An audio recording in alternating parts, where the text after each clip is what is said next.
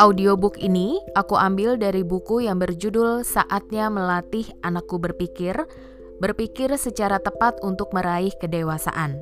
Buku ini ditulis oleh seorang penulis buku yang juga psikolog, eh, guru relasi di berbagai grup belajar namanya Om Toge Aprilianto. Dari buku ini, kita diajak untuk memperhatikan dan memahami kemampuan berpikir serta menjadikannya prioritas dalam proses pengasuhan anak.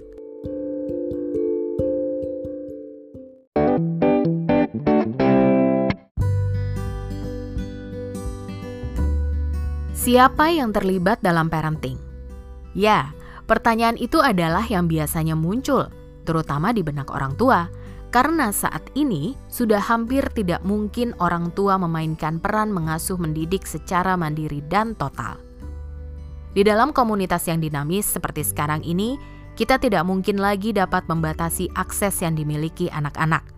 Jadi, walau pihak orang tua siap melakukan fungsi pengasuhan pendidikan secara mandiri, tetap saja orang tua tidak mungkin menutup akses pengaruh lingkungan yang dalam praktiknya sudah hampir tidak dapat kita kelola.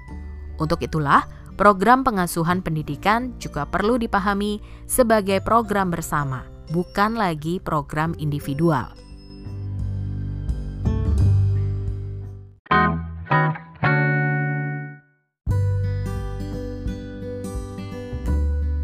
Selalu, orang tua memang menjadi agen pengasuhan pendidikan yang utama dalam kehidupan tiap anak.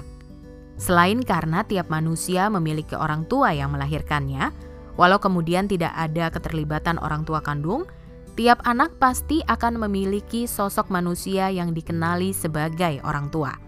Entah orang tua asuh, orang tua angkat, orang tua pengganti, misal pengelola panti asuhan, ataupun orang tua informal, sosok yang dimaknai sebagai orang tua walaupun tidak ada ikatan relasi secara formal fungsional yang antara lain dimainkan oleh orang tua teman atau bahkan oleh teman yang dituakan. Apa pun statusnya, setiap anak selalu akan memiliki sosok orang tua yang menjadi agen pengasuhan pendidikan pertama dalam perjalanan hidupnya.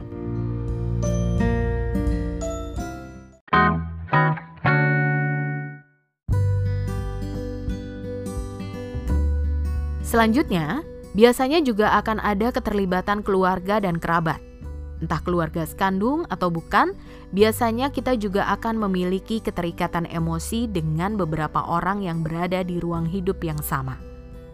Lepas dari seberapa kuat kelekatan emosi di antara warga komunitas itu, perlakuan mereka tetap akan memiliki pengaruh terhadap proses pengasuhan pendidikan yang akan dihadapi setiap anak.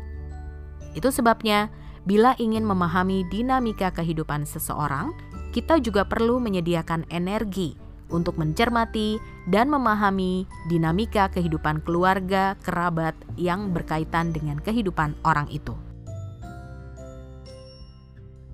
Sejalan dengan proses tumbuh kembang setiap anak dalam kehidupan bermasyarakat yang selama ini kita kenal, maka pihak yang berikutnya perlu kita perhatikan adalah lembaga pendidikan beserta keterlibatan pemerintah dalam konteks yang lebih umum.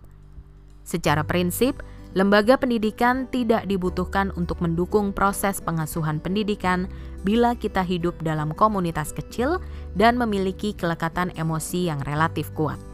Alasannya, karena lembaga pendidikan sebetulnya hanya bentuk lain dari komponen masyarakat. Lembaga pendidikan hanyalah miniatur masyarakat. Jadi, hanya dalam komunitas yang berukuran besar dan beragam, lembaga pendidikan diperlukan.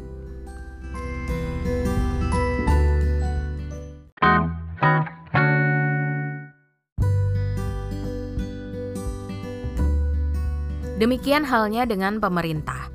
Dalam komunitas kecil, keterlibatan pemerintah dalam proses pengasuhan pendidikan tidak akan terlalu signifikan atau nyata secara meyakinkan, karena pemerintah akan dimaknai sebagai sama dengan masyarakat.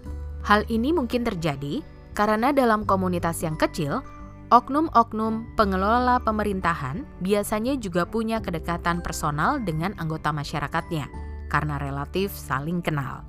Jadi, pengaruhnya sebagai pemerintah dirasakan sama dengan pengaruhnya sebagai anggota masyarakat. Jadi, terakhir, selain orang tua, keluarga, kerabat, lembaga pendidikan, atau pemerintah dalam komunitas besar yang memiliki peran penting dalam proses pengasuhan pendidikan adalah masyarakat dalam komunitas yang kita tinggali. Hal ini terjadi karena ketika sejak si anak lahir, secara otomatis ia juga akan menyandang status sebagai anggota komunitas. Kemudian, sejalan tumbuh kembang sebagai pribadi, ia juga akan terlibat dengan orang-orang lain di luar keluarga dan kerabatnya. Untuk itulah, kita juga perlu memerhatikan dinamika kehidupan masyarakat dalam komunitas yang kita tinggali, karena secara otomatis akan memberikan pengaruh kepada anak-anak kita. Masyarakat yang dimaksud dalam urusan pengasuhan pendidikan ini juga termasuk pengasuh, sopir bila ada, pembantu atau asisten rumah tangga bila ada, pegawai atau rekanan bila rumah sekaligus juga tempat usaha, dan orang-orang lain yang bukan anggota keluarga, kerabat, dan tetangga, tetapi punya intensitas pertemuan dan interaksi yang relatif tinggi dan ajak atau menetap berkesinambungan dengan anak-anak kita. Keberadaan dan dinamika kepribadian mereka juga perlu kita cermati untuk dipahami secara bijak agar pengaruh yang mereka paparkan terhadap anak-anak sedapat mungkin bisa kita olah atau kelola agar menjadi pengaruh yang konstruktif atau mendukung, bukan destruktif atau menghambat atau bahkan mengganggu. Alasannya, karena kita perlu memerhatikan kesesuaian antara apa yang mereka miliki dengan apa yang ingin kita berikan pada anak-anak kita.